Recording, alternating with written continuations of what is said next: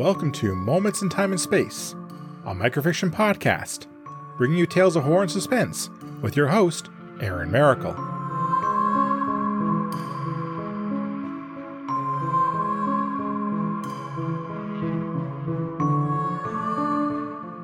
Hello, everyone. Collectors are an incredible, dedicated group of people. Some of them will go to any extreme to get that special piece that will set them apart from their peers. As she sat at a table in the interview room, Wendy reflected on everything that had happened since she had arrived in Savannah, Georgia. The Buff and Buddies Collection Company had flown her to their headquarters at their expense as a reward for being a finalist in the Great Golden Squirrel Contest. The limousine ride to the factory had been quite the experience. Wendy had never had the opportunity to enjoy such luxury before, and she hoped she would again. Even if she was not the grand prize winner, Wendy was promised a large cash sum that would be sure to soothe any sense of loss she experienced. Upon her arrival at the factory, Wendy was hustled into a lavish lounge where she met the other three finalists. There was Bob from South Dakota. Wendy did not care for his sour face, and he came across as a man who only saw profit in his collection. Angie was a tall, thin girl from Texas. She was a quiet, mousy sort of thing who barely said two words when asked anything. This was in stark contrast to Mary Jo from Tallahassee, Florida. The large woman stressed Tallahassee to make sure she wasn't lumped in with all the other pretend Floridians. Her constant giggling was only slightly more annoying than her habit of bragging about her collection with every second sentence she said. Wendy was thankful when they were split up for interviews and paperwork to avoid hearing Mary Jo say, Eyes on the prize, one more time. A young lady in a nicely tailored business suit entered the interview room with a stack of papers in her arms. She flashed Wendy a bright smile and began to run down what the next steps of the contest would be. Once Wendy and the others had signed the appropriate waivers and forms, they would be allowed to compete for the Golden Squirrel. Upon completion, a dinner would take place and the winners would return home tomorrow. So, any questions? The young lady asked as Wendy signed paper after paper. Uh, not really, Wendy replied. What's the final contest involved? That's a surprise. To make it fair for everyone. Oh, okay. The young lady flipped through the papers, nodding her head. It looks like everything here is in order. In a few moments, the door behind you will open. You can walk into the studio and wait for further instructions. On cue, the door behind Wendy clicked and swung open. Beyond it was mostly darkness with a single light source in the middle of the room. The light shone down on a podium containing a glass case holding a stuffed golden squirrel. Good luck, the young lady said. Wendy thanked her and rose from her chair. She slowly walked through the door and into the darkened studio. It was eerily quiet, but she felt the presence of others in the room with her. Wendy stopped and tried to make out what else could be in the studio, but she could only see vague shapes at best. There was a click, and the studio was suddenly bathed in brightness only did not look like a studio. The room was circular and about 30 feet across.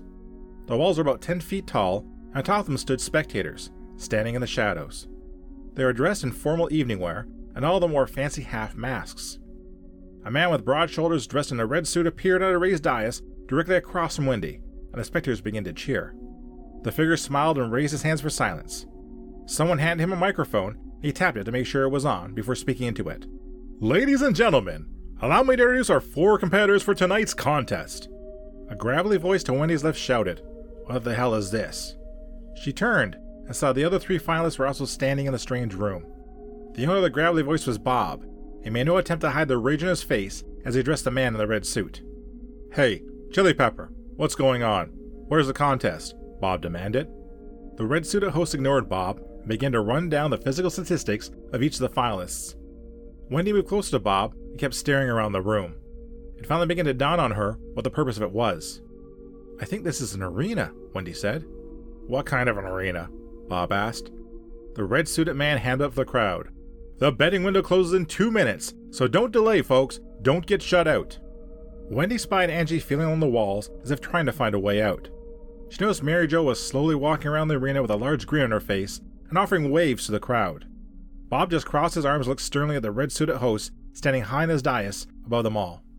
After two minutes had passed, a buzzer rang out that made Wendy jump. Panels on the walls of the arena slid down and revealed a multitude of edged weapons swords of all sizes, axes, and some weapons that Wendy did not even recognize were now readily available to be acquired. All of them looked lethal. What what are those weapons for? Wendy whispered. They are for us, Bob replied. This is the final contest. The red suited man pumped his fist and the crowd roared. Here we go, folks. Winner takes all. Only one that will walk out with the golden squirrel and their life. The only rule is there are no rules. Wendy blinked and put her hands to her mouth. They want. they want us to kill each other. They can want whatever they want, but it isn't happening, Bob said. Let's get the others. Something heavy hit Bob and he staggered forward. In slow motion, the man slumped to his knees, then fell face down onto the floor of the arena. Blood spilled from a wound in his back and began to pool under his body. Wendy screamed, and she saw Mary Jo looming over Bob with a large axe held in both her hands. The head of it was wet with blood. She raised it once more before she brought it down on Bob's neck. The red suited man roared, One down and three to go! It looks like we've got an early favorite here. Wendy slowly backed away from Mary Jo. The large woman giggled as she wrenched the axe from Bob's body and she looked over at Wendy. The woman from Tallahassee hefted her weapon and began to stalk Wendy as the crowd cheered her on.